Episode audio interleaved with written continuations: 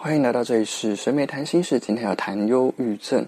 如果你一直以为忧郁症等于心情不好，我希望可以邀请你来认识忧郁症。因为最近就是有个日本艺人三浦春马，他自杀了嘛。啊，每次看到有人自杀消息，我都会觉得自己跟他们的距离很近，仿佛就只有一念之隔。只要我做了自杀决定，我就变得变成了他们了。趁这个机会，我也来谈谈我所体验到的忧郁症。刚好这个月我状态不太好，本来要准备一个考试，可是我就觉得非常烦躁，大脑有燃烧的感觉。不知道你有没有那种手受伤发炎啊，或是什么地方发炎的经验啊？不管是什么尿 尿道炎啊、膀胱炎、蜘蛛之类的，就身体的某个部位会热热的。那个部位的功能会变得比较差，那就是我忧郁症严重时会有的大脑发炎的感觉。当我跟忧郁症相处很多年之后，我才慢慢的去觉察到有这个感觉，进而去体会到说，其实忧郁症它并不是很多人以为的，是一种心理的状态而已，它比较像是一种生理的失衡。很多人呢都会把忧郁直接当成忧郁症，然后就会不懂说为什么？为什么这些人会忧郁到严重到要去自杀嘞？像我忧郁症很严重的时候，我就会体验到大脑发炎的感觉，那种发炎就跟你的脑子一直在燃烧，甚至是煮沸了一样那样子的感觉。而当这种症状发生的时候，通常我只要一醒来，我就会觉得非常的痛苦啊，那种痛苦是会。呃，在楼楼上，我就会想要去跳楼。那看到这个树，就会想着，哎，它适不适合拿来上吊？是那种痛苦的等级。还记得有一次啊，我还没有什么病逝感，那那时候帮一个活动订餐厅嘛，结果我订错了。我到到现场之后，才发现我订错了餐厅，真的很荒谬。我怎么会订错餐厅？那当时我就非常的自责，我甚至告诉自己说：“哇，我干脆现在就去跑去楼楼顶啊，直接跳下去好了。”我怎么会这么简单的事情都做不好呢？所以我真的想要强调给分不清楚忧郁症跟忧郁这两个的人来听哦，就是也许你曾经有体验过那悲伤啊、无助啦，还是忧郁这些情绪，可是你会因为你订错餐厅就想要去自杀吗？不会吧？听起来很有事吧？事实上就是生病了，就是生病才会这样子。那时候的我已经破碎到死亡的念头是随时随地、无时无刻，任何理由再小的理由都会让我觉得我干脆现在就去死了算了。而且，呃，忧郁症也反映到很多呃生理上的状态上，都都让我不舒服。比如说，很多我原本就会的事情，顿时我变得不太会了，或做的不太好了。那原本我是个文思泉涌的人，可是，在忧郁症的时候，我是一点梗都没有，我变成没有梗的哦。然后所有的兴趣啊、嗜好都失去了兴趣，也也完全不想跟人家接触，甚至那个对象是自己的家人啊，还是什么死党闺蜜，我可能都会不想跟这些人接触，而且。呃，身体会非常的疲惫，疲惫到我可能睡了一整天，我都还是很累。就我可能从白天睡到晚上，然后晚上十一点钟时我继续睡，也不太会有饥饿的感觉。那在最严重的时候，体重甚至在三个月内就掉了八公斤，脸色也变得非常的苍白，常常都会有朋友说：“你的脸怎么会一点血色都没有？还甚至有点发黑哦，很夸张。”而且我自己会觉得，呃。脖子会有一条绳子在勒着自己，那会不停的去研究各种自杀的方法啦。可是都会在想象说，啊，而且是我死了之后，亲友可能会很痛苦啊，哭的乱七八糟的，我就会打消这个念头。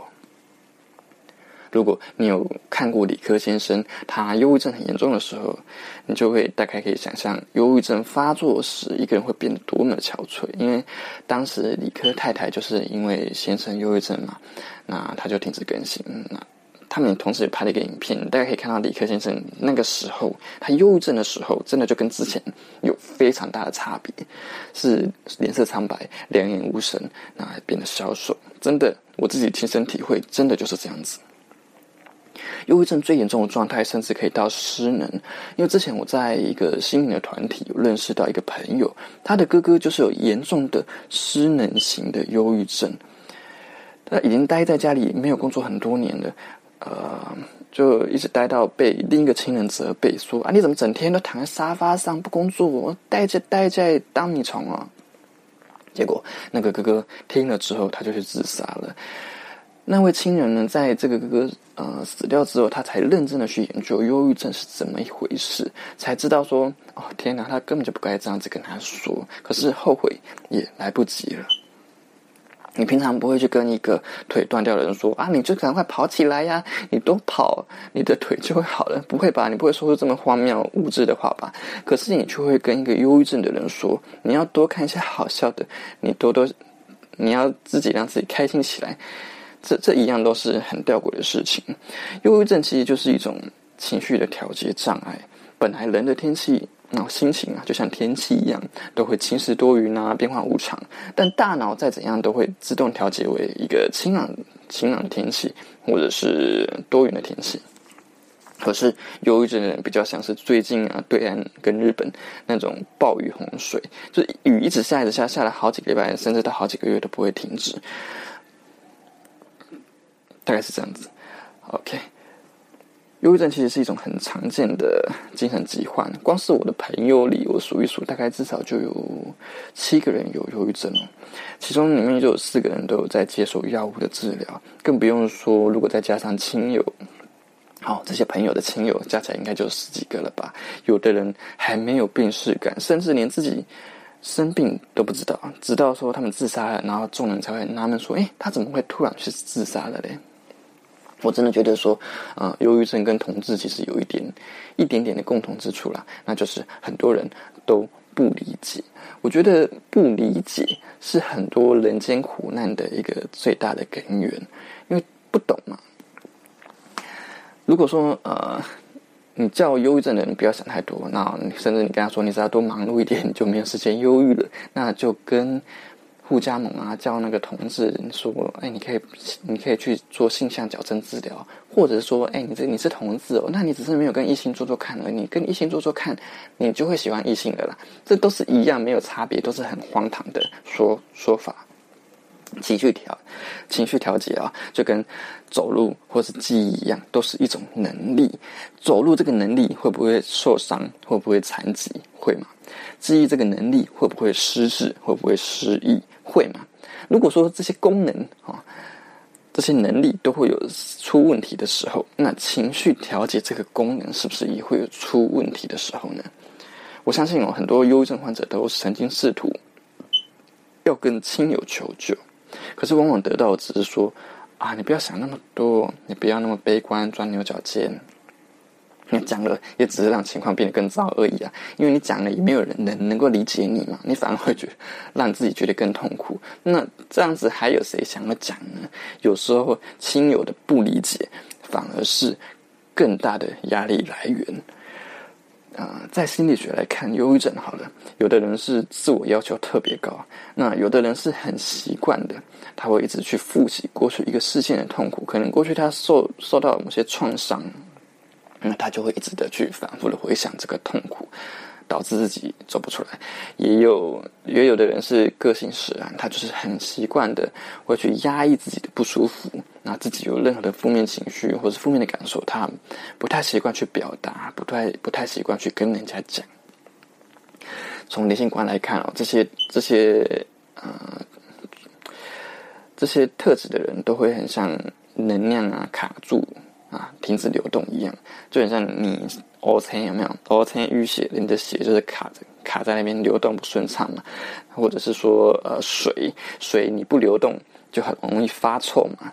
所以，当这些能量都停止流动的时候，你会整个人觉得泡在烂泥巴里面也是其来有自啦。塔罗牌里面有一张牌叫做宝剑十，我觉得这张牌非常贴切的去形容了忧郁症的。呃，那个感受吧，就是你十根筋从头到脚插好插满，你整个人躺在血泊里面动弹不得，然后多数的能力都被封印住了，插在地上。那完全就是忧郁症发发作的时候，有特别严重的时候的状态，整个人就是泡在负面感受中，所有的感受都是啊，绝望、悲哀、痛苦，还有焦虑跟想死。如果说烧烫伤是会让人感觉到你皮肤接触到空气都很容易，呃，感染跟化脓的话，那忧郁症就是听到他人无心的言语都会感觉心如刀割。每次当我忧郁症很严重的时候，我都会看一看张国荣写的遗书，他写说，呃，这一年来很辛苦，不想再忍，我就会觉得啊，有一个人能够理解我的感受。这么多年来，也陆陆续续的听到很多很好的人自杀了，我都觉得非常的可惜。不管是作家啊林奕涵呐、邱妙金，还有联合公园的主唱 Chester，跟韩国偶像金钟铉，还有香港的张国荣，也有一些是我们身边的亲友同事。每次听到这些自杀的消息，都会觉得他们就是平行时空的我吧。他们就是在一个极度的绝望跟疲惫中，决定要死去的自己。我真的很希望，呃，有更多人可以对忧郁症有一个更深的认识。你不一定要去懂忧郁症患者的痛苦，可是你至少可以不要再去讲一些没有帮助的风凉话。尤其是什么，不要想太多，想开一点，乐观一点。如果你真的不知道要讲什么话，干脆什么都不要讲就好。如果随便讲一句话，你就可以治好别人的忧郁症，那我们到底要精神科医师、要智商是干嘛？那这些这些心理卫生体系的人都可以直接退休，都可以不用存在了吧？如果你有亲友，他们有寻死的念头，你不知道该怎么去陪伴他们的话，呃，有几句话我是自己听过，觉得还不错的，可以试试看。一个是你活着就好了。另一个是，请让我有机会学习聆听你。还有一个是，如果你真的决定要走，请让我跟你拥抱，然后去说说，把自己啊彼此心里想说的话都说一说，让我们可以好好的道别。呃，这些话是曾经有朋友对我说过，或者是脸书上曾经有人跟忧郁症患者互动是讲。讲了这样子的话，那这些话是让我听起来觉得会有一个一道阳光照在身上的感觉。当然，这些话不一定适用于每一个人，可是你也许你可以试试看讲这样子的话，跟去表达你对忧郁症患者的。关心或是你的一份爱，我知道这真的很不容易啦。因为就算我自己是忧郁症患者，当我遇到亲人想要寻死的时候，我也真的不知道该怎么去陪伴对方。我只能跟对方说：“嗯，我很爱你，我需要你。”给对方一个拥抱，告诉他：“你有痛苦，你要说出来哦，不要一个人撑着，好吗？”啊。我还在学习跟忧郁症相处，也一直在试图的尝试各种自救的方法。嗯，在这个过程中，我学会了就是不要对亲友预设了他们应该懂我的这个立场，也不要对亲友有这样的期待，因为毕竟生病的人不是他们嘛。错误的期待反而会给自己带来痛苦。就算亲友真的讲一些没有帮助或者让自己不舒服的话，也要记得要告诉自己，他们不懂，他们回应的没有帮助的话是很正常的，所以不要去在意。就算今天角色对调好了，变成了今天对方是个忧郁症患者，那我可能我也不知道怎么去回应对方嘛，所以换个角度思考，也会让自己好过一点。如果你是一个忧郁症患者，希望有朝一日呢，听到这个分享的你，可以明白你不是孤独一个人的。这个社会有很多人都非常愿意去帮助你，也有很多资源可以让你，呃，试着让自己变得比较好过一点。嗯，除了说要付费的心理智商呢，还有精神科之外，还有生命线啊，张老师跟法鼓山都有类似的专线。或者是同志咨询热线，也都是都是会有这样子的电话服务，可以让你有一个出口，可以去讲你的心事。包括教会啊，也都是呃很好的支持系统。嗯，甚至说你也可以去脸书上去搜寻忧郁症的病友团体，都会比较有人可以去理解你的感受，那你有个出口可以去说出心里的感觉。